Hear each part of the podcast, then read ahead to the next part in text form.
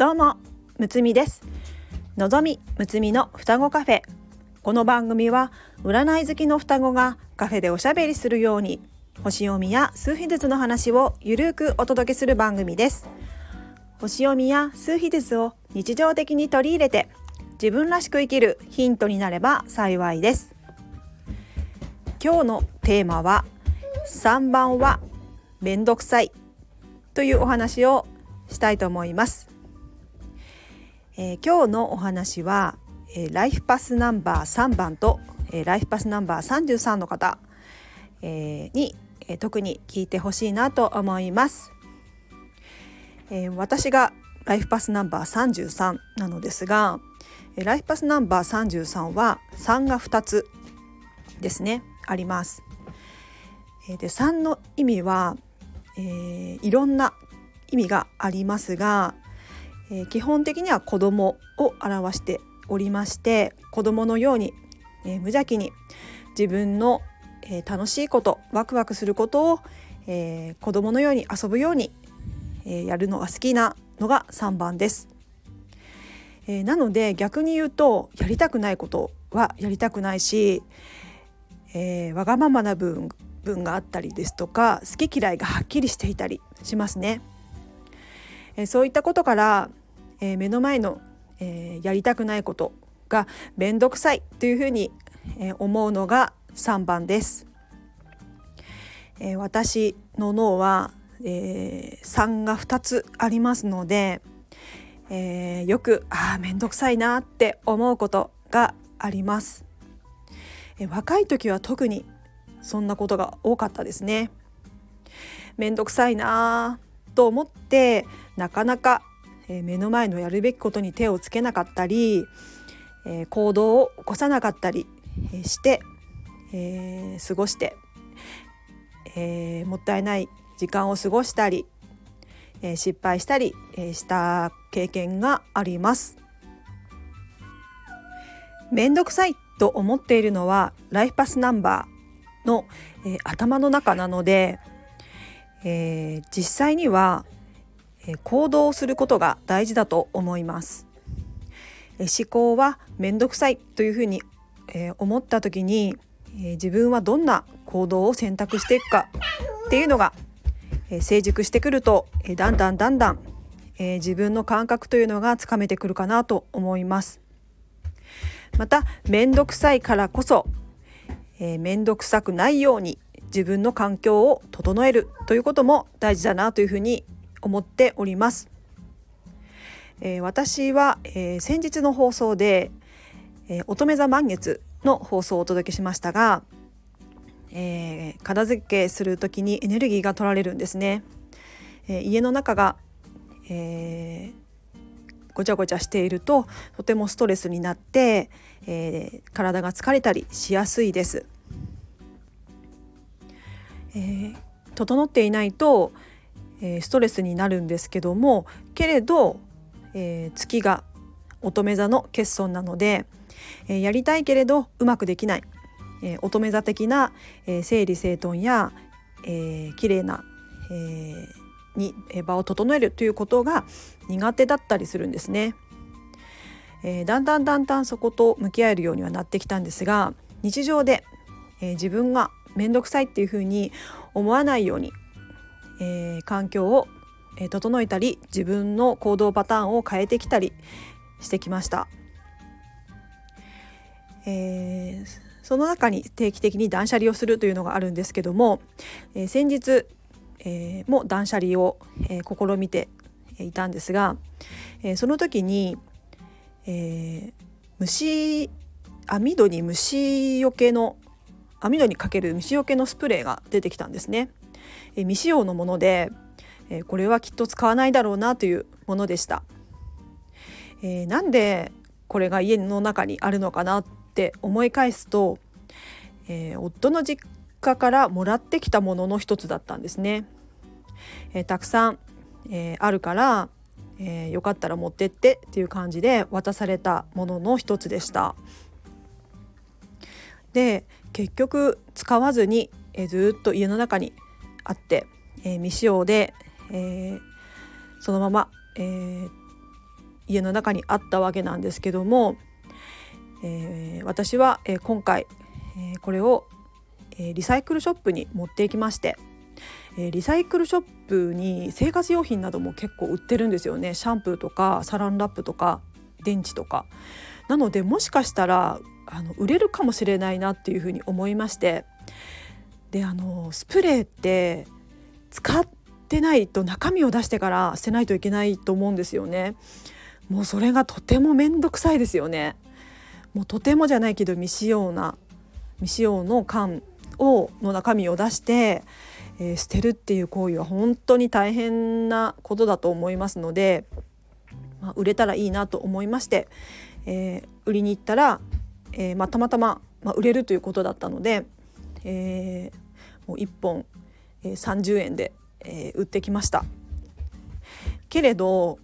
えー、そもそもこれは、え、自分にとって必要のないものなので、え、もらうのをやっぱり、え、断って、え、行った方が良かったなというふうに思います。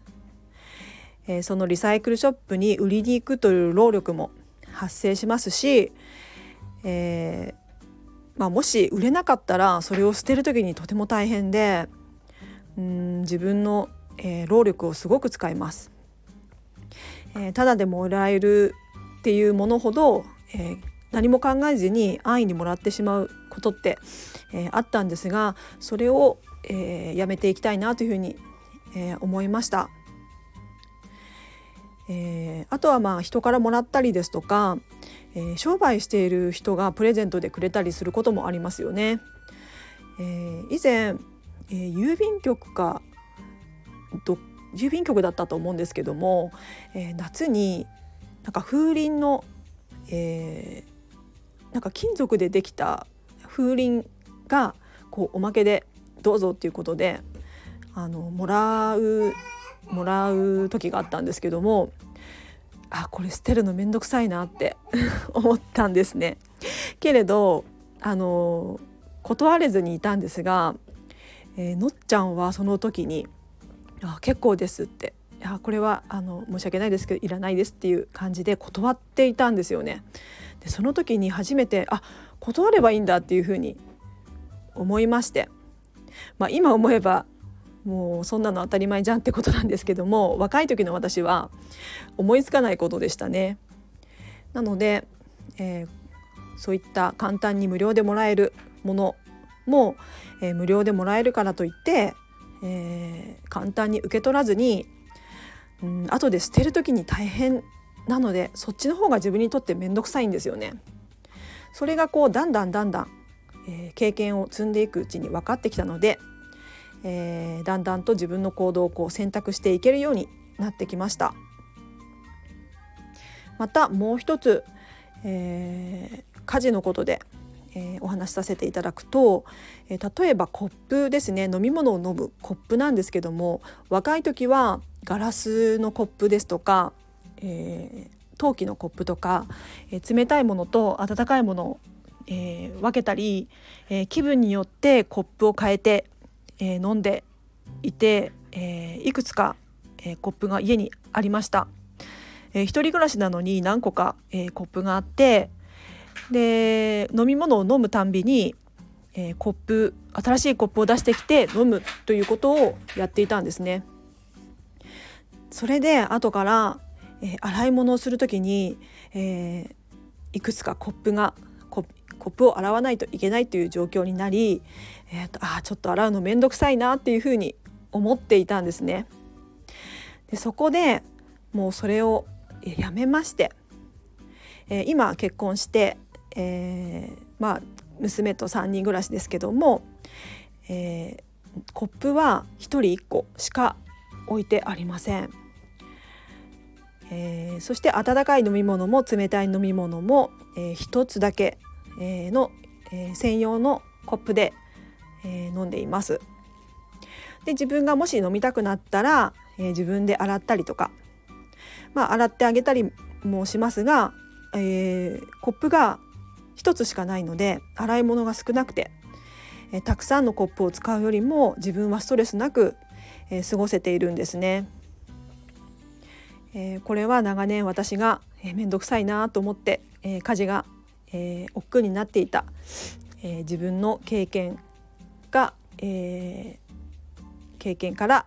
こんな形になりました。えー、実家に帰るとコップや食器がたくさんあって、えー、それで家族みんなで過ごすのが楽しいので、えー、コーヒーの時間お茶の時間を入れたりとか、えみんなでワイワイ過ごすのはいいんですけどももう人数がたくさんいますので、えそのたんびに新しいコップを出してきて、えお茶の次は次じゃあコーヒー飲みたい人みたいな感じでまた新しい飲み飲み物を入れるコップを出してきてっていう感じで過ごしているんですね。そうすると、えー、人数がすごくもう10人以上の大人がいますので、えー、コップの量だけでもすごい量になってそして食事となるともうその皿洗いの皿の量というのが本当にすごくてとてもじゃないけど一人じゃ片付けられないという状況なので、えー、毎回毎回あみんな手伝ってっていう感じでえー、もう家族総出で皿洗いをするというのが習慣になっています。まあ、実家に帰るのはたまりなので、まあ、それはいいんですけども、えー、自分はそれをずっと毎日続けていると、えー、とても、えー、面倒くさくて、えー、ストレスがたまるなというふうに思うのでそんな感じで、えー、工夫してコップを一つにしたり、えー、して、えー、家事を楽にする方法を見つけて過ごしています。え、ライフパスナンバー3番、え、そしてライフパスナンバー33番さん、え、は特に面倒、えー、くさいって自分が思った時に、え、動けないパターンがあると思うんですけども、え、どうやったら動けるかっていうことを考えたりとかどうやったらえー、めんどくさくなくなるかっていうことをぜひ考えてみて過ごしてみてくださいね。では今日はこの辺で。この番組ではレターを募集しております。数秘術と星読みの観点から一言アドバイスさせていただきます。ぜひ何かヒントになればと思いますのでレターを送ってくださいね。お待ちしております。最後まで聞いてくださりありがとうございました。むつみでした。バイバーイ。